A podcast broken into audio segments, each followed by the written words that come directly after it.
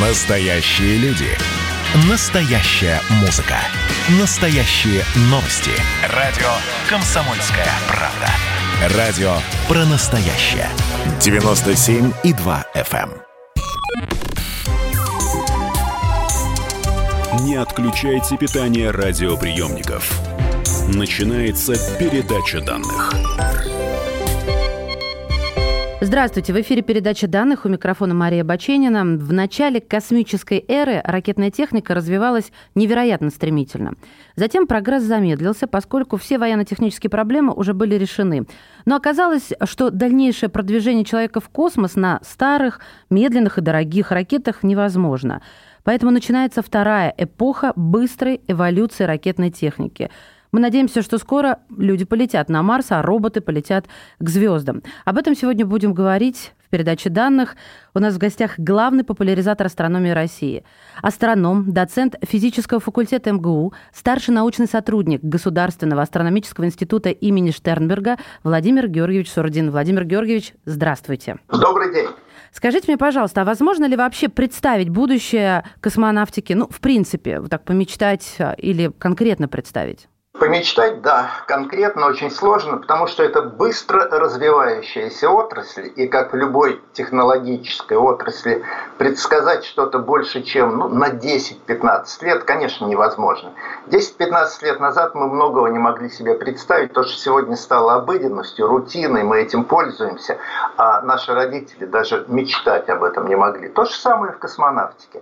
Правда, был застой безусловно, был застой и в российской, и в мировой космонавтике, и его легко объяснить. Космонавтика а для публики выглядела как романтический прорыв в космос. А на самом деле она была стимулирована военными, политическими задачами. И когда эти задачи были решены, они довольно простые. Перенести атомную бомбу с одного континента на другой. А военные были удовлетворены. И а, поток денег, поток а, информации от а, инженеров в космонавтику, поток умных голов резко прекратился. Задача была решена. И мы это видим потому, как остановилось развитие российской, как остановилось развитие американской. Ну, не остановилось, но очень сильно замедлилось. Но похоже, что теперь новый виток начинается. В космонавтику пришла экономика – пришли молодые активные менеджеры, которые хотят зарабатывать деньги на космосе. Это легко понять. Любая технология. Когда-то летали на а, этажерках, на совершенно легких, а, ни к чему не пригодных самолетах, а сегодня авиация – это экономика, и она стала дешевой, общедоступной, и мы сегодня выбираем между поездом и аэропланом легко – Точно так же космонавтика. Она была крайне затратная, но решала оборонные задачи. На самом деле задачи наступления. А сегодня она должна зарабатывать деньги. И когда а, экономика приходит в какую-то отрасль, отрасль начинает резко развиваться, просто потому что это людям выгодно. И вот сегодня космонавтика становится выгодной, и новый виток нам обеспечен. Долго ли это будет продолжаться? Когда все экономические задачи будут решены. А они не будут решены никогда. Человек все время хочет чего-то нового, доступного и дешевого. Но я надеюсь, что так и будет стимулироваться развитие космонавтики. Владимир Георгиевич, ну, мы вот понимаем, что наука развивается интенсивно, и теоретически можем допустить некий научный прорыв в космической области в том числе. Можем ли мы сейчас с вами представить что именно а, могут создать в угоду рынку, в угоду экономике, в угоду требованиям потребителя? Потребитель сегодня хочет а, новых средств связи. Мы вполне удовлетворены в городах а, сотовыми телефонами. Они, безусловно, все наши задачи решают. Но стоит отойти от города куда-нибудь в сторонку, в необжитые места, на просторы Тихого океана, в горы, на вершину Эвереста, и вы теряете почти все средства связи, все средства коммуникации. А человек уже привык к тому, что они а, в кармане всегда сотовый телефон у вас в кармане, но далеко не в каждой точке Земли. И вот сегодня а, базовое направление для развития космонавтики – это сделать интернет доступным везде, где бы вы ни находились. И некоторые уже этим занимаются. Но впереди, как уже в последние годы стало традицией, Илон Маск. Он создает огромную группировку спутников, каждый из них, а точнее многие из них, постоянно будут висеть над вашей головой, где бы вы на земном шаре не находились, и доступный интернет, телефонная связь, ну, в общем, все средства связи будут а, сваливаться к вам из космоса на сравнительно недорогие гаджеты. А, это, пожалуй, на ближайшие 10 лет станет а, основным экономическим стимулом для космонавтики. Есть другие направления, о которых тоже можно сказать, что мы уже чувствуем их, что они на подходе. Во-первых, быстрые путешествия между планетами – Дело в том, что нам давно хочется на Марс. Пока туда летают только роботы, способные выдержать а, радиационный фон космический. Человек не в состоянии выдержать его в течение нескольких лет. Это слишком большая нагрузка на организм. Но если перелеты станут быстрыми, ну, например, сегодня от Земли до Марса быстрее, чем за 6 месяцев вообще не добраться, а регулярная такая, регулярный полет – это 8-9 месяцев в одну сторону. Это слишком долго. Если появятся ракеты более мощные, чем сегодня, не на химическом, а на ядерном топливе, тогда станут возможны быстрые перелеты, и человек без особого риска для здоровья доберется до Марса. Об этом мечтают многие. И российская э, космическая отрасль мечтает об этом, и американская, и китайская. Это вот сегодня три основных игрока на э, площадке космонавтики – значит нам нужны мощные двигатели. Химия уже не помогает. Мы выжили из химических а, реакций, когда горит водород в кислороде или керосин в кислороде, практически все. Улучшить эти ракеты ну, реально невозможно. Ядерная. Ядерная энергетика обещает новый прорыв. Ядерные ракетные двигатели могут а, создать гораздо быстрее летающие ракеты. Такие попытки были в начале 60-х. Были даже экспериментальные ядерные двигатели, но оказалось, что они очень грязные, ну, в общем, понятно, выбрасывая остатки ядерного топлива в атмосферу, вы рискуете, конечно. Даже в космосе рискуете. Но сегодня а, технологии ядерного ракетостроения становятся более аккуратными, более чистыми. И я думаю, недалеко то время, когда ядерные двигатели заменят химические или помогут химическим быстрее передвигаться в космосе. Вот это очень важно. Второе направление, которое, мне кажется, получит толчок, ну, собственно, старт уже дан, это очень далекие перелеты. Ну, например, от Солнца к соседним звездам. Вы знаете, что мы наблюдаем у соседних звезд наличие планет. Экзопланетами мы их называем. Экзо, то есть вне Солнечной системы расположены. Среди них есть очень интересные. Среди пяти тысяч приблизительно планет уже открытых сегодня обнаружились ну, где-то десятка два или три похожих на Землю и находящихся в тех же условиях, то есть обогреваемых своими звездами, так же, как Солнце обогревает нашу Землю, а значит, там климат должен быть близким к земной. То есть условия для жизни должны быть. Но как до них добраться? Как исследовать их детально? Телескоп хороший прибор, но все-таки издалека такую проблему не решишь. Надо туда лететь. А лететь даже к соседней звезде, ну, Проксиму созвездие Кентавр, это ближайшая к нам, даже со скоростью света 4 года. А со скоростью света никто летать пока не умеет. Значит, надо научиться летать со скоростями, близкими к световой. И вот сейчас реализуется первый этап такого проекта. Его а, стимулом, его автором и а, денежным а, стимулятором, я бы так сказал, стал наш а, выходец из Московского университета Юрий Миллер. Он долларовый миллиардер, он живет сейчас в Калифорнии, занимается своим бизнесом, но как любой человек, воспитанный в научной среде, он, конечно, старается поддержать интересные научные и технологические проекты. Он много чего сделал. А, он такой спонсор очень сильный, сотни миллионов долларов дает на разные научные проекты. И вот один из его проектов – это создание межзвездного зонда. И идея очень красивая. Световой парус размером всего там 10 квадратных метров. К нему световой парус – это тоненькая пленочка зеркальная, отражающая падающий на нее свет. Если мы лазерным пучком нажмем на эту пленочку, она полетит вперед, свет давит на нее и потянет за собой то, что мы к ней привяжем. Но большой груз нельзя привязать, давление света слабое. Значит, надо микро-робота создать. И вот такой микрочип, в котором будут упакованы все научные технические приборы, средства связи, средства управления, фактически создать не очень легко. А вот материал для этого светового паруса – это гораздо более сложная задача, потому что лазерный луч в миг испарит любой материал, который полностью не сможет отразить падающий на него свет. Вот такое идеальное зеркало, тоненькое, пленочное, сейчас пытаются создать.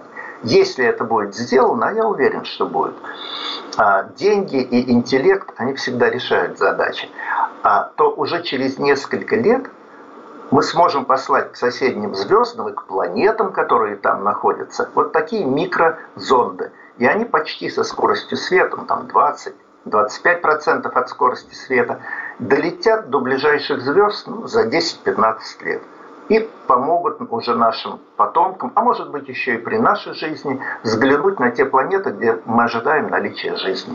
Вот такие перспективы. Владимир Георгиевич, ну вы меня заставили прям помечтать, я даже все свои вопросы забыла. Мы продолжим, да, нет, я серьезно, мы продолжим, друзья, в следующей части передачи данных. Не отключайтесь, потому что, по-моему, это безумно интересно. А, в гостях у нас в эфире «Комсомольской правды» астроном Владимир Сурдин. Не отключайте питание радиоприемников. Идет передача данных. Настоящие люди. Настоящая музыка. Настоящие новости. Радио «Комсомольская правда». Радио про настоящее.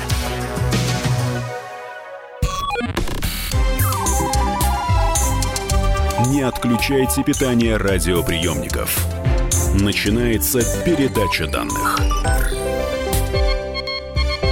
Мы возвращаемся в эфир. Это передача данных. У микрофона Мария Баченина. Сегодня говорим, а точнее мечтаем о будущем космонавтики. Не российской, а в целом. У нас э, в эфире главный популяризатор астрономии в России. Астроном, доцент физического факультета МГУ, старший научный сотрудник Государственного астрономического института имени Штернберга Владимир Георгиевич Сурдин. Владимир Георгиевич закончил рассказ про микрозонды, которые отправятся, возможно, ну мы на это надеемся, к далеким планетам вне Солнечной системы, то есть это экзопланеты планеты и разведают там, так сказать, обстановку. Но вот у меня сейчас вопрос э, немножко про более такое понятное нам будущее. Вот добраться на Марс. Это нам действительно необходимо? Это будущее действительно или просто фантазия? А, это, конечно, будущее, и а, тут две точки зрения есть. Первое, она принадлежит в основном ученым, которые надеются на Марсе найти внеземные формы жизни. Первая точка зрения уже реализуется. Давайте исследовать Марс автоматическими станциями. И, собственно говоря, уже несколько десятилетий мы этим занимаемся.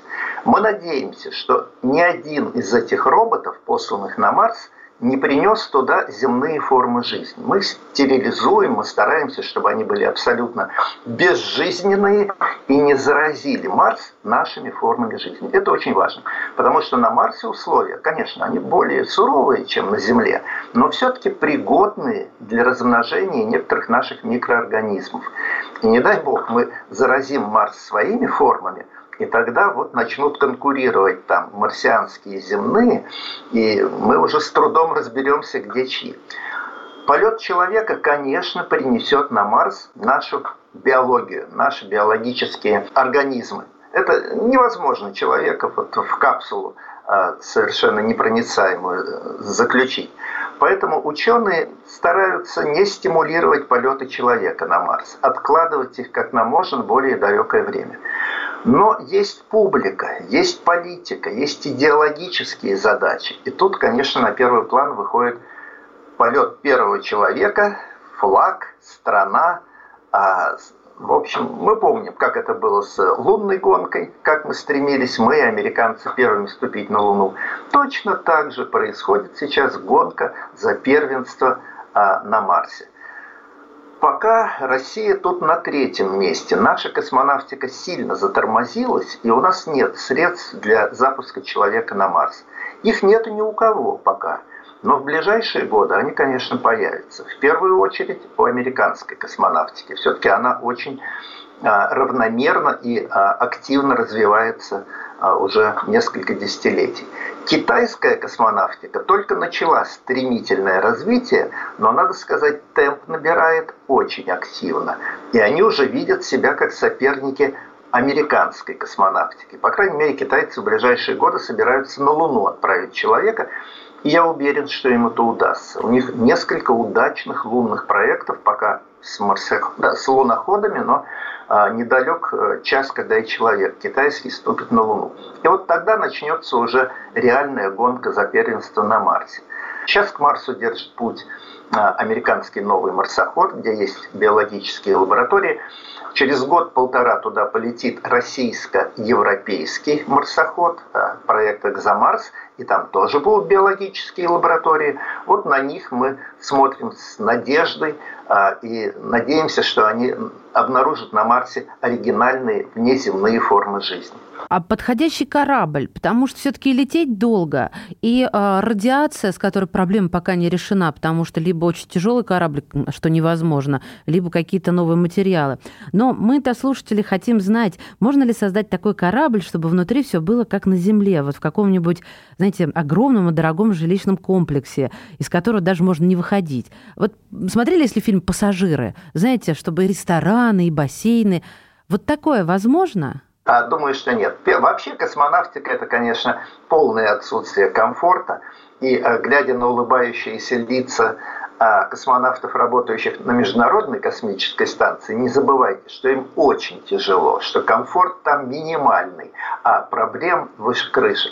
Нет, конечно, о комфорте пока никто не думает, а вот о защите от радиации, конечно, думают, потому что а, привести на Марс больного человека, это, конечно, не дело, надо все-таки сохранить ему здоровье. Вариантов тут не так много. Либо корабль должен быть очень большим и грузоподъемным, и тогда мы обеспечим а, достаточно надежную радиацию, ну, толстые стенки, обложенные пакетами а, с едой, с водой. Это тоже неплохая защита от радиации и так далее. Либо быстро лететь. Про быстро лететь мы уже поговорили. Пока такой возможности нет, но технология к ним подбирается. Это ядерные двигатели. А вот большой корабль, о нем мечтает Илон Маск. И он уже экспериментирует с созданием очень грузоподъемной ракеты, которая сразу сможет полететь, взяв на борт около 100 пассажиров. Корабль будет большой, ракета будет мощная. И самая, пожалуй, интересная особенность этой ракеты, она будет не просто многоразовой, а это будет шаттл. Корабль, который регулярные рейсы между Марсом и Землей будет совершать, заправляясь топливом и здесь, у Земли на околоземной орбите – и там, на Марсе, сев на поверхность Марса, заправившись и взлетев, отправившись к Земле. Это резко сократит затраты на эксплуатацию такого корабля, а значит, а, билет на этот рейс станет вполне дешевым и доступным для многих. Ну, не для всех, конечно, билет по-прежнему останется дорогой, но все-таки это не сотни миллионов долларов, как сегодня за космический полет – а ну, может быть там порядка миллиона, двух миллионов долларов, что для многих людей или организаций а, вполне под силу. Корпоративы такие на, на космическом корабле, если организации. Да? Владимир Георгиевич, я хотела еще про Луну узнать, потому что вы про китайцев уже сказали, а про китайцев очень интересно. Они посадили, ну, они, можно сказать, открыли темную сторону Луны. Или нельзя так сказать, открыли? э, приоткрыли. Ну, реально можно. они первые посадили на э, обратной стороне. Только не надо называть ее темной. А Если а вы правильно? имеете в виду, что там постоянная ночь, так это не так. На всех точках лунной поверхности две недели день, две недели ночь. И обратная сторона ничем не отличается от той, что повернута постоянно к Земле. Ее называют темной на английском языке dark side of the moon, имея в виду э, в слове dark смысл не темная, черная, ночная, а неизведанная, неизученная, непонятная. Но с 1959 года, когда советский аппарат впервые сфотографировал обратную сторону Луны, ничего особенно загадочного в ней нет. Так что она просто обратная. Мы ее не видим с Земли, но она в принципе ничем не отличается от видимой. Китайцы впервые посадили туда около двух лет назад свой а, луноход и стационарную станцию, и очень неплохо работают там. Но это, конечно, капля в море. Нельзя сказать, что мы изучили все обратное полушарие Луны. Мы лишь прикоснулись к одной ее точке. Обратная сторона привлекает ученых намного больше, чем видимое. Знаете, по, по какой Почему? причине? Конечно, интересно. А потому что видимое все время смотрит на Землю.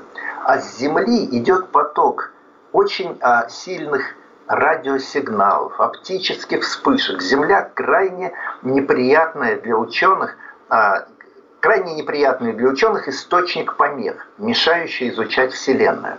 А спрятавшись на обратной стороне Луны, мы отгородимся от Земли, от ее радиопомех, от ее световых импульсов и сможем спокойно изучать Вселенную, поэтому о ней мечтают а, прежде всего астрономы. То есть там можно вот. лабораторию какую-нибудь... Э, Просто необходимо. Ну, вот здорово. Вот по... Мне до сих пор не, непонятно, зачем Марс. Э, ну, я понимаю, ради флага это и понятно, а потом героическая волна спадет, и дальше пока мне не ясно. А вот Луна, понятно, как минимум, а, пожалуйста, изучение космоса в спокойной обстановке. А что-то еще там нам нужно? Э, ну, какие-то да. технические возможности? Гелий? Да, да, да. Гелий, Конечно. стесняюсь спросить? Нет. Вы знаете, про гелий это, конечно, больше похоже на сказку, чем на реальность, потому что гелий-3, легкий изотоп гелия, о котором когда-то мечтали создатели термоядерных а, электростанций, он на самом деле трудно применим в работе термоядерных электростанций. Мы не, не можем еще из водорода добыть термоядерную энергию достаточно дешево, только в виде водородных бомб.